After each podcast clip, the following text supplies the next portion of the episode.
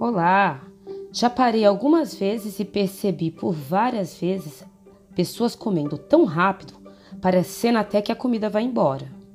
Ai, a bendita correria! Mas não parar por um instante para comer com atenção e mastigando bem é maltratar o seu organismo. O sistema digestório começa na boca. Lá processamos bem os alimentos. Mas se lá começa errado, imagina o que acontece. Você não consegue saber se saciou a fome, não sente o gosto dos alimentos, não saboreia, você não se alimenta, devora. E eu já cheguei a ouvir de pessoas que têm anemia, apesar de estar acima do peso, e comendo frutas e verduras, e tendo até uma alimentação interessante para o organismo, mas como não mastigava bem, lá se embora todos os nutrientes e vitaminas.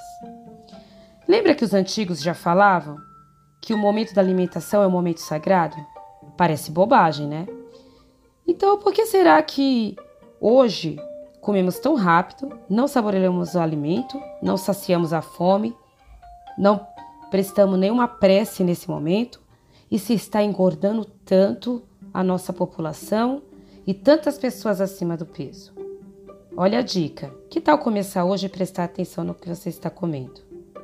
Preste atenção em você. Saboreie, se alimente. Essa é uma dica de Alessandra Barreto.